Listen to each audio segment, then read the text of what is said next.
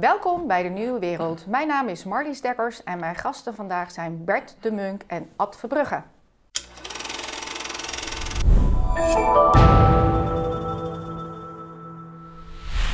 Welkom. Ja, leuk. Leuk, dankjewel voor de uitnodiging. Ja, nou, ik vond het een, uh, uh, een mooie aanleiding om jullie allebei uh, hier aan tafel te hebben. Want jullie hebben allebei gepubliceerd.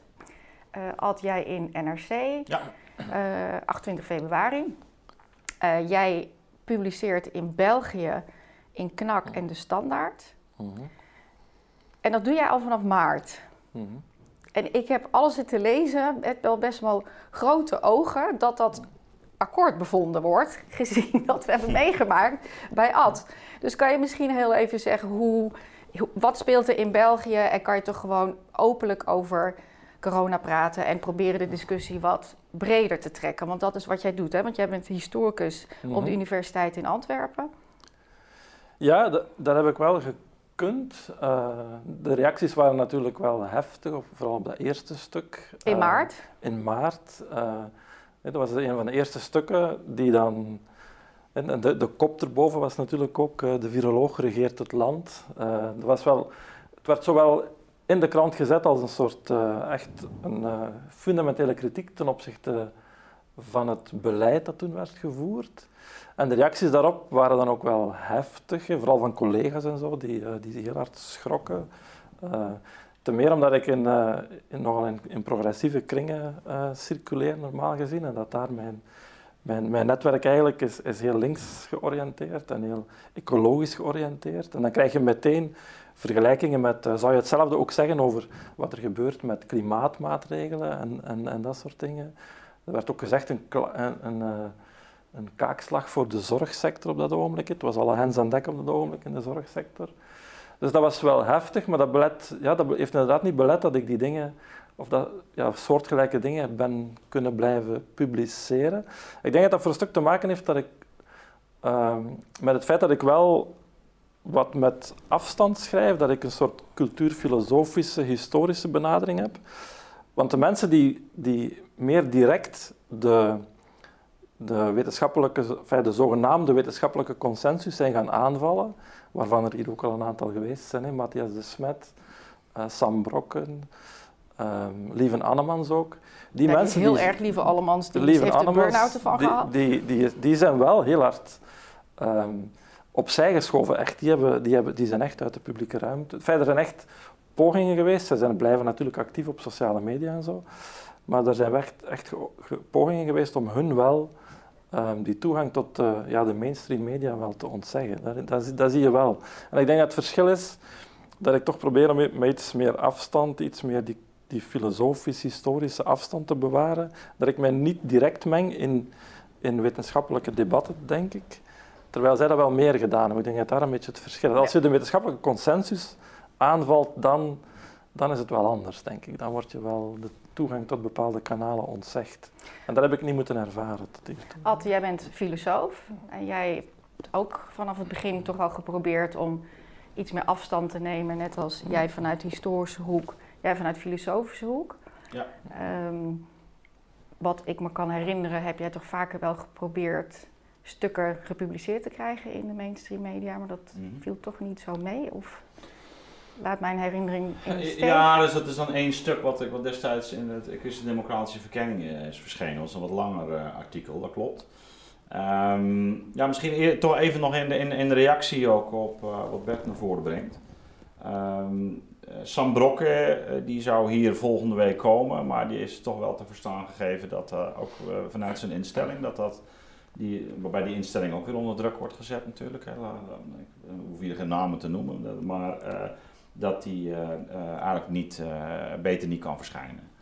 dus dus min, min of meer een spreekverbod. En dat zie je wel meer ook met mensen die, laten we zeggen, zijn brieven hebben ondertekend. En dus heel veel mensen uit de medische wetenschap zelf ook. Mm um, en ik denk, ehm, dus dat wat, wat, wat nu in ieder geval het scenario is, dat um, binnen de wetens, medische wetenschap zelf een vrij grote consensus wordt nagestreefd. En dat dissidenten uh, ofwel zelf hun mond al houden, uh, dan wel nou ja, toch toch wat te verstaan wordt gegeven dat ze beter niet publiek dat kunnen, kunnen uitspreken. Mhm. Dus dat mogen ze dan misschien wel doen onder hun collega's hooguit, maar, maar niet in, in de publiciteit. En, en, dat heeft natuurlijk weer te maken met ja, toch de noodtoestand waarin we zijn geraakt. waar, waar je merkt dat, dat die dynamiek van angst en een politiek die daarop moet reageren tot gevolg heeft dat nou ja, zowel psychologisch wat Matthias ook steeds heeft benadrukt, uh, en, en, wat ik eigenlijk in een andere context ook al heb gezegd, een soort van blikvernauwing op gaat staan, maar ook absolute behoefte aan eenduidigheid. Hè? Je wil eigenlijk gewoon eenduidigheid. Je wil geen twijfel, je wil geen... Uh, nou, we hebben de experts, en die experts doen het, dus de virologen, uh, die, die gaan we, daar kunnen we op terugvallen. En angst zoekt zekerheid. Hè? Dus dat is een... En in dit geval is de, de, ja, de sanctionering komt dan uit de hoek van, van de wetenschap. Of dat terecht is, dat, daar kunnen we het daar ook nog over hebben. Maar dat is wel het scenario. Dus is, nou, kijk, en dan heb je nog wel een paar filosofen en historici. Ja, die kun je gewoon laten praten. Hè. De, daar hoeven we niet zo hard tegenop. Maar ja, weet je, dat zijn een beetje vrijblijvende bespiegelingen. Hè. Dat is zo, zo um, tenzij het te veel onrust teweeg gaat brengen. is, hè, maar een, een, artikeltje van Bert in de Knak, dat is helemaal niet erg. Uh, als hij maar niet gaat doen dat, alsof hij verstand heeft van de medische wetenschap. Hè, want dan ga je een grens over. En dat was denk ik ook precies wat met mijn artikel gebeurde laatst in NRC, of het interview eigenlijk. Mhm. En dat ik een aantal uitspraken deed over vaccineren. En um, die ik natuurlijk ook gewoon uit de literatuur en uit het feit dat ik ook met mensen samenwerk. En heb ik NRC ook gezegd, dat was natuurlijk potsierlijk. Ik zeg, ik ben niet zomaar met mijn duim aan het uh, zuigen. Nee, er zijn, er zijn bepaalde bevindingen. Ik zeg, ja, die hoor je misschien wat minder vaak. Hè. Maar die, die, die liggen er gewoon wel. En vervolgens werd dan gezegd, nee, wetenschappelijk niet onderbouwd. Uh, dat, dat gooien we eruit. En dan zie je dus, uh, hè, dus dat, en, en dan, dan wordt het andere verhaal, ja, dat is zo'n vrijblijvende filosoof, die zit een beetje te bespiegelen, hè, maar de real deal, dat wordt gedaan door de wetenschappers. Mhm. Hè, en, die, en de politiek. En, en, de politiek, en die moeten die verantwoordelijkheid dragen. En, en nogmaals, hè, ik herken dat, hè. ik bedoel, je zal maar in de, in de, in, in de bestuurdersstoel zitten. Maar toch, ja, je, je zou dan ook zeggen, laat dan wel ook, in ieder geval in je eigen kring, maar wel die andere stemmen toe. Mhm. Hè? Uh, uh, bijvoorbeeld ook in een OMT, en er is al vroeg op, op gewezen. Niet alleen omdat er allerlei andere uh, factoren spelen binnen de medische wetenschap zelf, en dat er nog twijfels is over benaderingen, maar ook allerlei belangen en waarden op het spel staan. Nou, en daar gaat natuurlijk ook Bert bijdrage over. Van ja, ja. Hè, en en dat is eigenlijk wat Aristoteles phronesis noemde. Hè? Uh, bezonnenheid, bedachtzaamheid, prudentie. Uh, en dat is niet, prudentie is, betreft een doel dat niet door technische rationaliteit, met een technisch beraad, eenduidig is vast te stellen. Wanneer we het hebben over maatschappelijk welzijn, dat is niet een doel van, oh, heb, dan moet je dus kijken, verhouden doelen, middelen, hè, uh, verhoudt zich dat wel op een goede manier tot elkaar? Nou, ja, als dat, ik, is, dat is wat jij dus, uh, jij hebt veel artikelen, maar in de knak 29 januari zeg je, hoe ver kunnen we het recht op leven en ouderdom precies drijven en ten koste van wat? Daar hebben we het hier ook al vaker ja. ook bij over gehad. Ja, dat is de dimensie die volgens mij te weinig ter sprake komt. Hè. We gaan ervan uit dat er een soort ijzeren logica is die ervoor zorgt dat we nu in lockdown moeten gaan, dat we nu die maatregelen moeten nemen. En het doel daarvan wordt eigenlijk niet ter discussie gezet. Hè. We zijn, we zijn in, de, in de overtuiging dat, we, dat het de, bij wijze van spreken uh, ja, de ultieme beschavingsmissie is om nu... Uh, en voor een stuk is dat natuurlijk te begrijpen, want het gaat om zorg. Hè. Dat, is, dat is één dimensie die heel belangrijk is. En de tweede dimensie is, de wetenschap zal ons redden, wetenschap en technologie. En er is natuurlijk ja, de, de, de recente westerse geschiedenis, hè, de, de beschavingsmissie die daarmee wordt geassocieerd. Daar zijn die twee dimensies heel belangrijk in. Maar het is natuurlijk heel erg uh, geïnstrumentaliseerd allemaal. Het is eigenlijk een instrumentele logica geworden, een technocratisch verhaal geworden, waarbij dat doel niet meer ter discussie kan staan. Je kan, daar, je kan er eigenlijk niet over discussiëren en je kan eigenlijk niet, niet meer de afweging maken van uh, heiligt het doel de middelen nog. Hè? Want dat doel kan je niet ter discussie zetten ter discussie plaatsen zonder zelf buiten het debat te komen, komen te staan. Ik heb dat wel voor een stukje gekund, maar zoals je zegt, ja, dat, is dan, wordt dan een beetje benaderd zoals, ja, daar zullen we het later nog wel eens over hebben, als de crisis voorbij is, kunnen we het daar eens over hebben.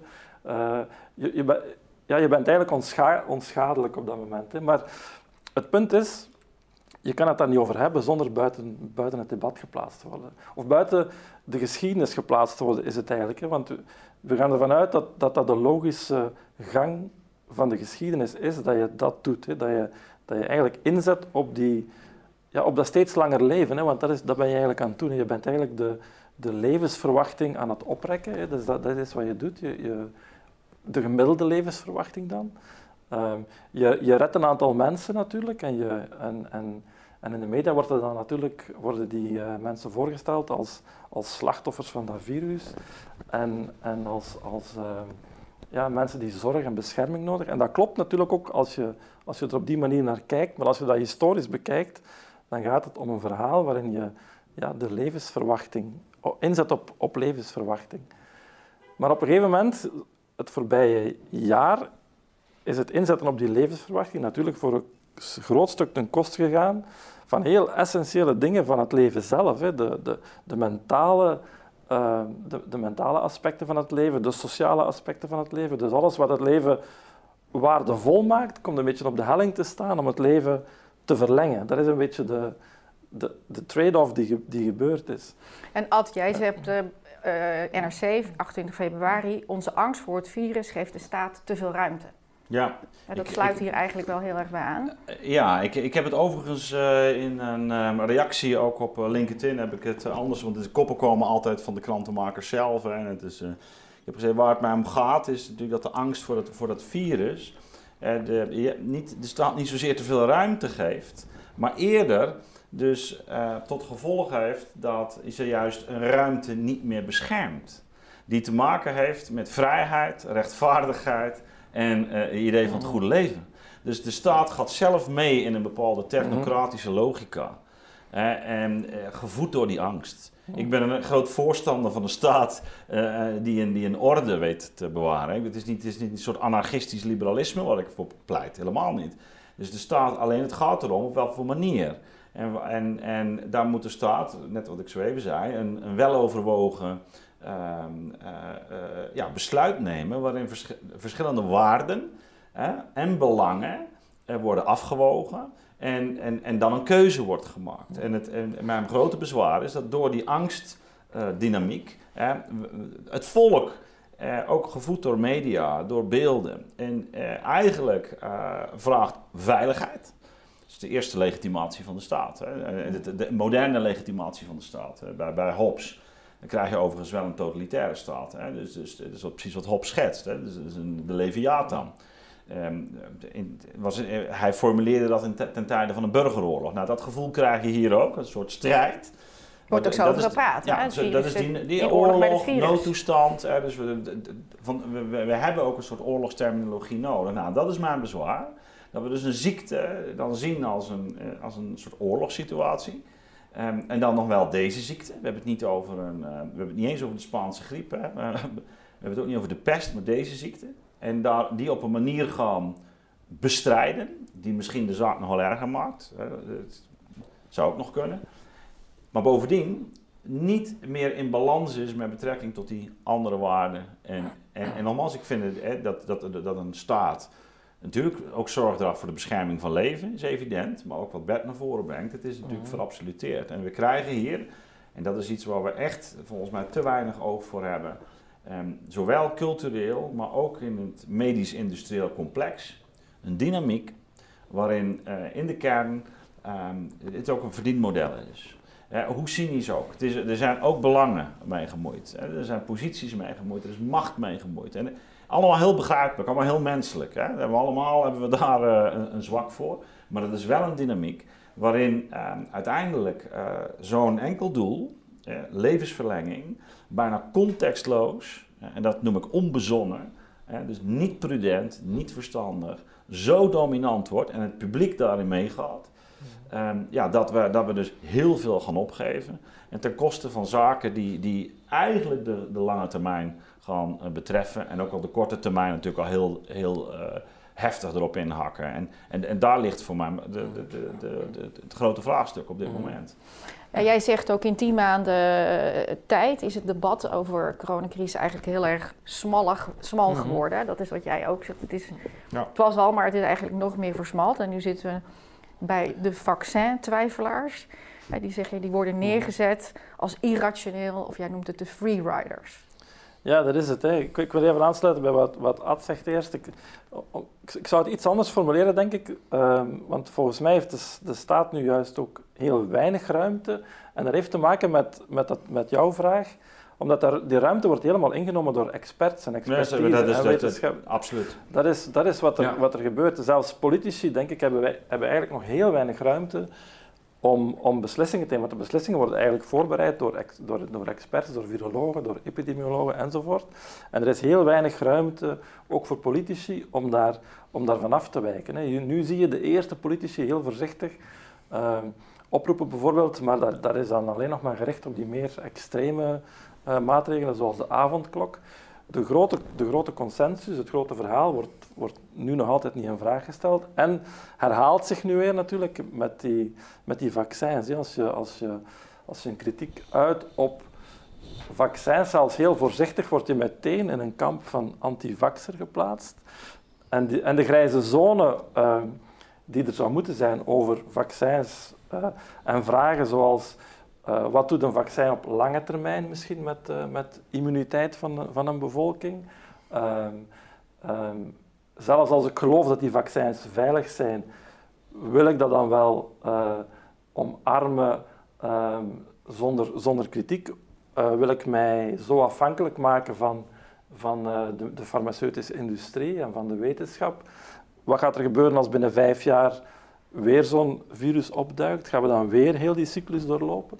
Dus al die vragen die wel legitiem zijn, zonder noodzakelijkerwijs de wetenschap rond dat vaccin echt in vraag te stellen, zelfs die vragen kunnen niet gesteld worden. Dat stoort mij, dat stoort mij uh, enorm. En dat, dat, dat, dat uh, is een illustratie van de mate waarin, waarin wetenschappers de symbolische ruimte om daarover te discussiëren helemaal bezetten. Je kan eigenlijk geen, geen kritiek uiten zonder meteen um, ja, helemaal buiten het debat te worden geplaatst. En, en dan krijg je het label, label antivaxer opge, opgekleefd. Terwijl er bijvoorbeeld, um, als, het, als je kijkt naar de literatuur, zelfs de wetenschappelijke literatuur over griepvaccins bijvoorbeeld, dan zie je daar wel heel, heel, uh, een hele waaier aan posities mogelijk die wel de effectiviteit van dat vaccin in vraag stellen, die wel in vraag stellen van wat doet dat eigenlijk met de natuurlijke uh, immuniteit op lange termijn, is dat op lange termijn altijd wel, ah, wel beter om vaccins, om prikvaccins toe te kiezen.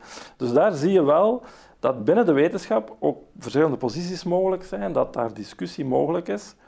Maar nu, voor dit vaccin, is, dat, is die positie helemaal niet mogelijk. Je kan niet, je kan niet de vraag stellen, zijn we wel zeker dat het op lange termijn beter is voor de volksgezondheid? Die vraag kan je zelfs niet stellen. Er zijn een aantal mensen die dat geprobeerd hebben. Sam Brokken is daar weer één van. Um, en andere mensen, mediafiguren, acteurs bij ons in België. En die worden onmiddellijk, um, ja, onmiddellijk um, ja, symbolisch monddood gemaakt. Hè. Die, die zijn niet waardig om aan het debat deel te nemen. Dat is dan de... En terwijl je ziet dat onder wetenschappers vaak wel debat is, maar er wordt dan een soort communicatielijn afgesproken. Ja. Uh, ik, ik, heb hier, ik heb Dick Bijl hierover ge, geïnterviewd, ook hier bij de, bij de Nieuwe Wereld. En die, die heeft daar 25.000 artikelen gelezen over, nou ja, de genuanceerdheid, hoe je bijvoorbeeld mhm. tegen het griepvaccin moet aankijken, heeft hij uh, intensief bestudeerd. Uh, Ad, jij hebt ook het woord uh, geïntroduceerd, intensieve menshouderij, met betrekking mhm. tot het labelen, vaccineren. Ja, het woord bestond al, hè? Dus, ja, maar, Peters, maar ik heb het hem inderdaad... Je hebt hem weer opnieuw ja, geïntroduceerd. Ja, ik heb hem opnieuw gemunt in deze context, de intensieve menshouderij, ja. Uh, ja, ik, ik, dat, dat is wel toch het schrikbeeld dat ik uh, zie opdoemen. Uh, we weten ook dat beesten daar ook niet gezonder van werden. Dus laat dat ook maar helder zijn. Dus, dus um, ja, ik denk inderdaad dat het, het, het probleem is dat wij in een. Um, dus door die dynamiek van angst en een, een medische technologie, want het is denk ik, de wetenschap is nog diverser. Dus ik ga helemaal mee. Hè? Dus ik denk dat er in die wetenschap nog een zekere diversiteit aan opinies uh, bestaat. Hè. Er zijn ook echt wel hoogleraren, ook mondiaal, die, die ook al publiceren en vraagtekens zetten bij alle. Maar er is, een, er is wel ook een, natuurlijk een heel duidelijk complex. Hè. Dat is wat ik zo even aan, aanhaalde. En die pakken dat op en eh, regeringen zijn daar ook van in de ban. Hè? En ik, ik, ik, ik heb altijd al gezegd, steeds opnieuw, ik begrijp dat de regering in paniek was. In maart, april. Ja, in maart, april. Dat is logisch, weet je. Dat is als je zoiets op je af ziet komen. Ik begrijp dus ook dat je eh, dan te raden gaat bij eh, ja, mensen die verstand van zaken hebben van, eh, rond, rond virussen, bij virologen. Dat is allemaal heel begrijpelijk. Ehm, wat ik minder goed begrijp is dat, dat, dat, dat je vervolgens als politicus toch heel erg op dat spoor blijft zitten. Ehm, eh, terwijl nota bene, en dat wil ik ook nog wel even opmerken, eh, wij in Ne- Nederland zijn gestart met de gedachte, we moeten gewoon natuurlijk een groepsimmuniteit eh, opbouwen. Nee, dat, was de, dat heeft geloof ik een week lang, en dat werd met, eh, door de RIVM, eh, waar we nu steeds naar verwijzen, werd dat naar voren gebracht. Bij Dit wordt jullie de ook? manier. Of niet? Ja, ja, dat is dat was bij ook- jullie ook in het begin? Ja, de- in, in het begin was het ook een debat, hè. moeten we groepsimmuniteit Ja, Nederland heeft dat toen gedaan. ja, hè. we werden ook helemaal was- verfoeid toen ook. We hebben dat geloof ik een week ja. volgehouden. Ja, en toen zijn we omgegaan. En, eh, en je ziet wel dat, ja, dan kom je in het, dat echt het mondiale netwerk. Want daar moeten we het over hebben. Dat is echt een mondiaal netwerk. eh, waar- waarin eigenlijk iedereen nu hetzelfde doet. En, en, eh, en, en de, de, de- de- dus tegenstemmen eh, in feite heel weinig ruimte krijgen. Eh, terwijl je ja, toch gewoon pleit voor een, voor een, een, een rationeel debat. Hè? Het is niet, Ik ben helemaal niet tegen vaccins.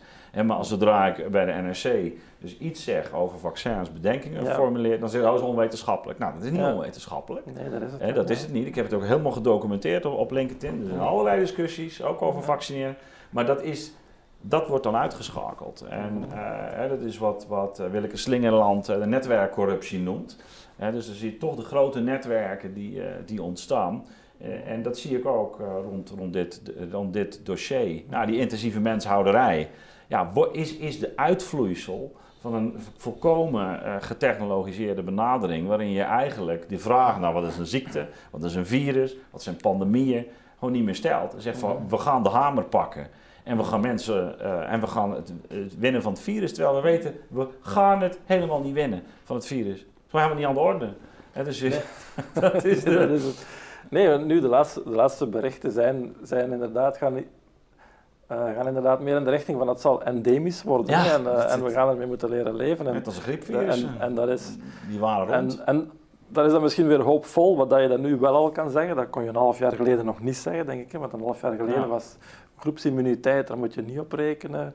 Eh, leren leven met het virus, dat gaan we niet moeten doen. Nee. We gaan dat moeten uitroeien. Dus, dus in die zin is er nu misschien wel een beetje een, eh, een gunstige evolutie. Maar als je dat weer op lange termijn dan bekijkt, dan is dat inderdaad... ehm, ik vind dat een, een goed gevonden term trouwens. eh, eh, die, Neem me mee die- naar België. Die, die ik zelf niet zou, niet zou gebruiken waarschijnlijk. Die zou durven gebruiken, denk ik. Maar je ziet, enfin, wat, voor mij, ehm, mijn cultuurfilosofische blik daarop dan, en die historische blik, die gaat ook wel... ehm, enfin, wat ik probeer aan de oppervlakte te brengen, is ook die, die ontmenselijking die de technocratie met zich meebrengt. Hè. En op lange termijn zie je dat heel die ontwikkeling van de, van de zorgsector, hè, die, die heel veel goeds heeft gedaan, hè, dat, dat, wil ik, dat wil ik ook wel gezegd hebben. dat heeft, de, de zorgsector en de medische wetenschap heeft spectaculaire eh, verwezenlijkingen eh, eh, op het konto. De levensverwachting is spectaculair gestegen, zelfs nog de laatste, de laatste decennia is daar, sinds de jaren 50 is er nog 10 jaar levensverwachting gemiddeld bijgekomen. Dat is spectaculair. Maar natuurlijk, tegelijkertijd, de schaduwzijde daarvan is dat dat, dat verloopt via een proces dat, dat ook voor, ja, voor, voor een soort van ontmenselijking zorgt. Als je in aanraking komt met de, met de eh, geneeskundige sector, dan, dan kom je in een heel bureaucratische, technocratische omgeving terecht. Eh, je wordt behandeld als een... eh, via protocollen en via auto- geautomatiseerde procedures enzovoort. Dat is een heel abstraherend systeem, denk ik, dat, dat inderdaad ook verklaart. hè, en, en zoals je zei, dat zijn dan instellingen die ook, die ook hun targets hebben en die hun doelstellingen moeten halen en die, en die voor een stuk ook winst moeten maken enzovoort.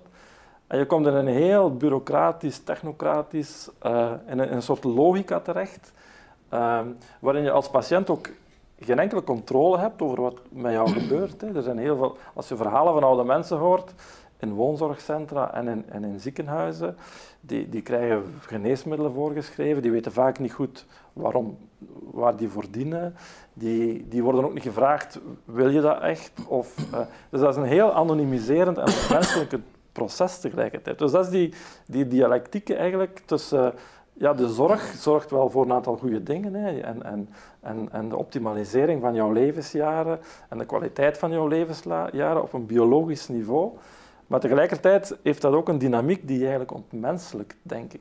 Nou, jij, jij, jij, zegt, jij uh, introduceert het antropoceen. En wij zeggen, je zegt dat we denken dat de mens dankzij wetenschap en technologie de natuur naar ons hand kunnen zetten. Dus de technologie heeft veel gegeven, de wetenschap heeft veel gegeven. Ja. Maar kunnen we de natuur echt... Ik denk dat dat van, van, van heel veel overmoed getuigt. De, idee dat je dat virus kan verslaan, denk ik dat van heel veel overmoed getuigt. Van een soort menselijke hubris. Modernistisch. Die, die heel is doorgestaan. En die inderdaad ook op andere terreinen zit. Hè. De, de, de, de, de hele discussie rond uh, ja, klimaatcrisis enzovoort en ecologische crisis in bredere zin we gaan er ook heel snel nog vanuit dat we dat kunnen oplossen via, via technologie ook weer. Hè. Dus dat we dat technocratisch, uh, wetenschappelijk gaan kunnen beheersen. Terwijl natuurlijk heel die crisis voor in zekere zin juist het gevolg is natuurlijk van heel dat denken. Hè. Je, je, het verlichte denken waarin dat is ontstaan is een denken waarin we, waarin we inderdaad die overmoed ontwikkeld hebben van we kunnen dat beheersen. Hè. We kunnen de, de natuur naar onze hand zetten, we kunnen de natuur uh, uitbuiten om te beginnen, maar ook gebruiken voor, voor, ons comfort te verhogen enzovoort. En een aantal, de belangrijkste elementen die nu voor problemen zorgen, waren, waren ooit schitterende oplossingen natuurlijk. Hè. Dat waren de verbrandingsmotor en, de, en de, de stoommachine, de verbrandingsmotor. Dat waren schitterende oplossingen voor, voor efficiëntieproblemen, voor de schaarste van uh, brandstoffen enzovoort. Maar dat zijn nu de dingen die voor, via de onbedoelde gevolgen daarvan Niemand heeft dat zo bedoeld natuurlijk, maar dat heeft allerlei onbedoelde gevolgen. In economische termen heten ze dat dan externaliteiten. Dat zijn effecten die buiten jouw kader vallen, die, waar je geen controle over hebt, maar die wel dan bij, bij wijze van spreken in je gezicht ontploffen. Die, die, die nu voor problemen zorgen die, heel, die groter zijn dan de problemen waar, waar die dingen ooit een oplossing voor waren. Dus, en ik, mogelijkerwijze zijn we nu met iets soortgelijks bezig. Dat we nu een soort technische oplossing meer zoeken voor een virus. En dat we ondertussen een probleem creëren dat misschien groter is dan het probleem dat we, hm. dat we oplossen. Niemand dat is ook een beetje jouw punt hè, in het NRC-artikel. Ook is mijn angstbeeld dat steeds nieuwe mutanten of zelfs nieuwe virussen ons dwingen tot steeds nieuwe maatregelen en vaccinatierondes. Even. Ja, dus dat je nu op een spoor komt hè, en uh, dat het uh, ook voor, voor beleidsmakers en bestuurders steeds moeilijker wordt om dat los te laten. Hè, de bekende padafhankelijkheid, omdat je nou eenmaal dat pad op bent gegaan. Dus en je moet het bij wijze van spreken ook wel, wel, wel volhouden. Maar dat dat een, um, een soort een mechanistische dynamiek is, of mechanistische terugkoppeling op uh, iets wat in de kern uh, organisch en procesmatig is. Hè? Als je, als, ik bedoel, we hebben de laatste jaren toch ook, ook in de filosofie, maar ook in de wetenschap, ook, het steeds vaker toch ook, ook over Um, het, natuur als Gaia, als proces. Hè? Dus, dus eigenlijk als een, een, heel, heel organisme, om het zo maar te noemen. En waarbij je dus, dus, dus um, niet simpelweg één ding kan veranderen en denkt van dan komt er dat. Nee, je zet het proces in gang. En dat is, dat is precies dus waar, we nu mee geconfronteerd zijn. Je moet vanuit het proces naar, naar deze wereld gaan kijken. Vanuit het, vanuit het spel, zou je kunnen zeggen. Shiva. Hè, dus dat, ook met alle grimmigheid van dien.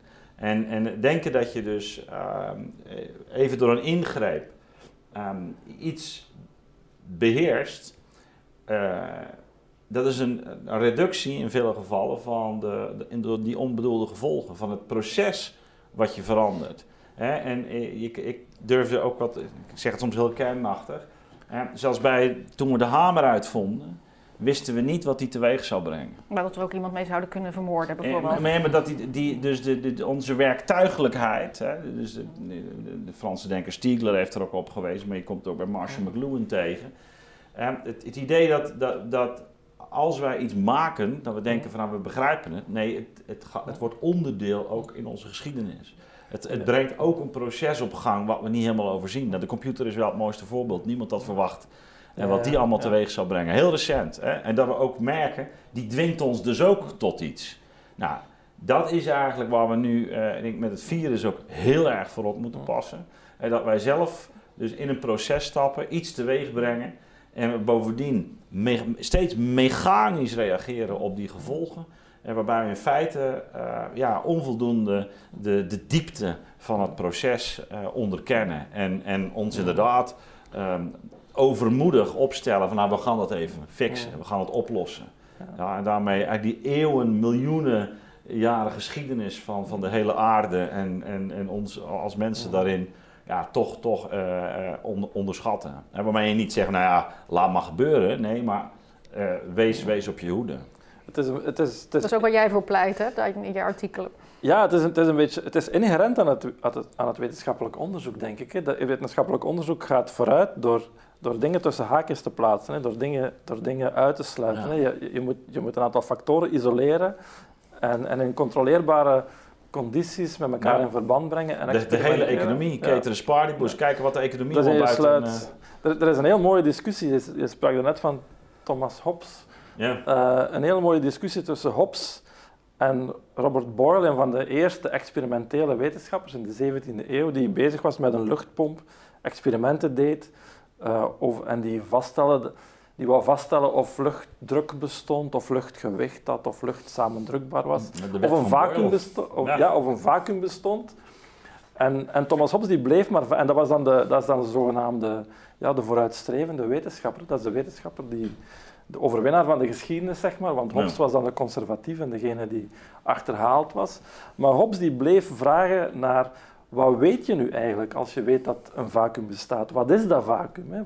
En, en hij zei op een gegeven ogenblik, als ik jou vraag naar de oorzaak ervan, en dan kan je er wel een antwoord op geven, maar wat is dan de oorzaak van die oorzaak? En wat is de oorzaak van die oorzaak? En die bleef vragen naar, wat is, wat is dat eigenlijk, de kennis die je dan... eh, en dat zijn al die factoren die dan buiten beeld blijven, en waar de, de conservatief dan, en degene die, die het pleit heeft verloren in de geschiedenis, hè, want hij was de verliezer van de geschiedenis, ehm, die, die, die wel terecht waren, denk ik, die vragen. En nu denk ik dat ook soms goed is dat buitenstaanders, mensen buiten de wetenschap, dat soort vragen blijven stellen. Hè, Als dat vaccin werkt op korte termijn, wat doet dat dan op lange termijn bijvoorbeeld? En als Ja. dat werkt in die, in die context en voor dat virus, wat betekent dat dan voor andere contexten? En voor, dus dat je altijd die vragen blijft stellen.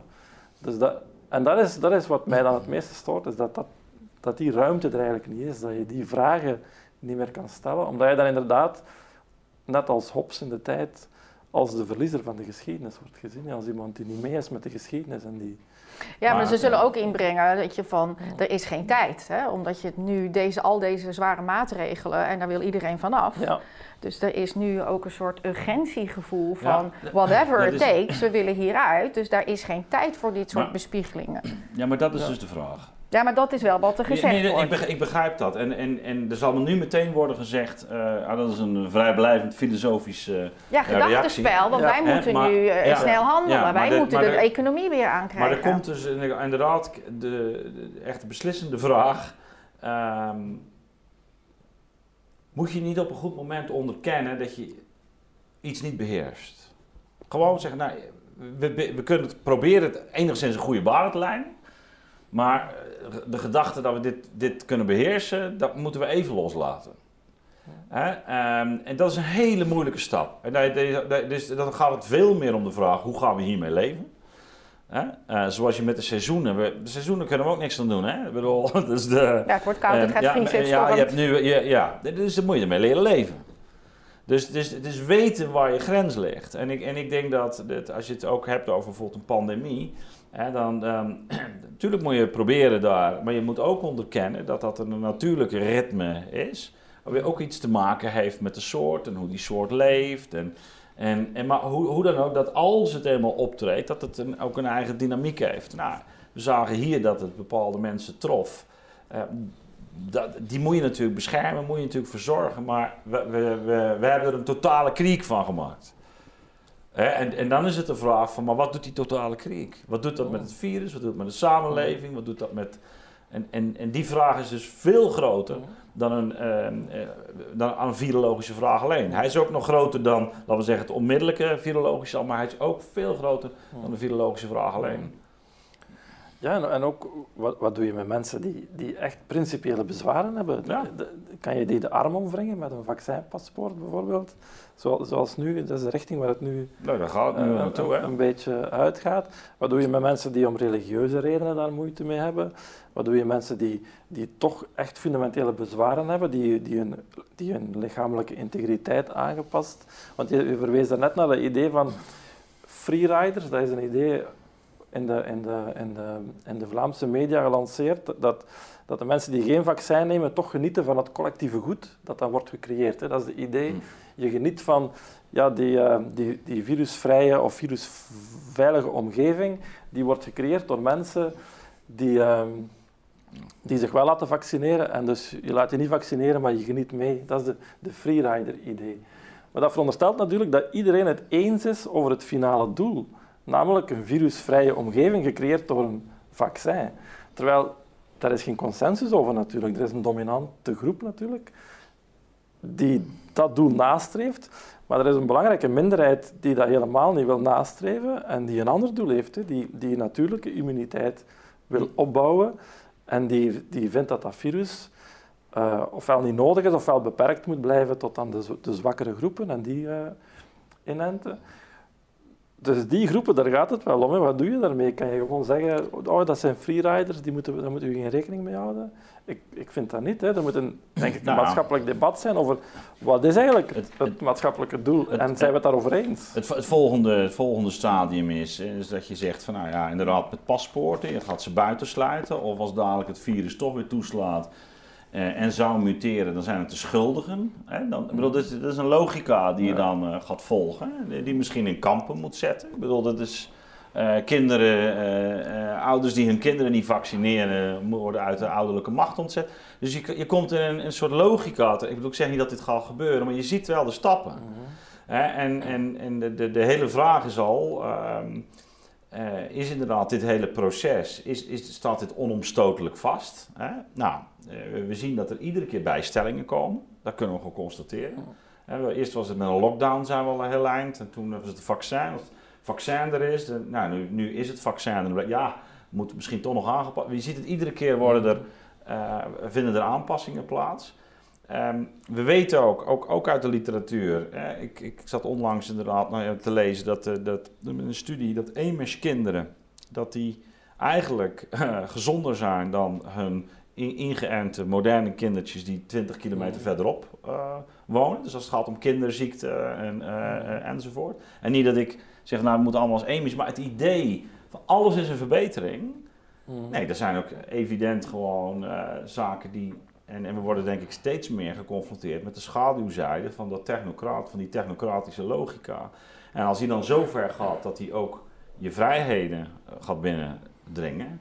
Hè, en dat, dat je dit als samenleving dus op die manier gaat doen. Maar je kan bijna niet meer ontsnappen. Terwijl, terwijl tegelijkertijd er grote onzekerheden zijn. Hè? Dus gewoon, en dat je dan zegt van nee, maar we dwingen mensen toch om het vaccin te nemen. Ja, dan kom je eigenlijk in een hele rare situatie terecht. Hè? Dat is een. eh, En, er- en er, zijn, er zijn, wat mij betreft, veel situaties denkbaar waar het wel, waar het wel aangewezen is, hè, van wat dwang uit te oefenen. En van mensen- natuurlijk. dus- De- Absoluut. Ik ben absoluut geen antivaxer en, eh, en eh, onze kinderen zijn allemaal netjes gevaccineerd en ik ook. Dus die, van mij ook, hè? Laat dat eh, helder zijn. Die, die verworvenheden die wil ik niet ter discussie stellen. Maar het mag geen inderdaad automatisme worden dat je, dat je Ja. naar dat vaccin grijpt om in dit geval... Ik denk dat je rekening moet houden met mensen die daar anders over denken. En die bijvoorbeeld die, die, ja, die vragen opgooien van eh, langere termijn en de natuurlijke immuniteit opbouwen enzovoort. Ik denk dat je, daar, dat je daar echt mee in debat moet gaan, op zijn minst. En dat gebeurt nu niet. Nou, laten we hier afsluiten. We zijn hier nog lang niet over uitgepraat, helaas. nee. Eh, Nee, Bert Ad, bedankt. Ja, graag Dankjewel. gedaan. Graag Dankjewel. gedaan.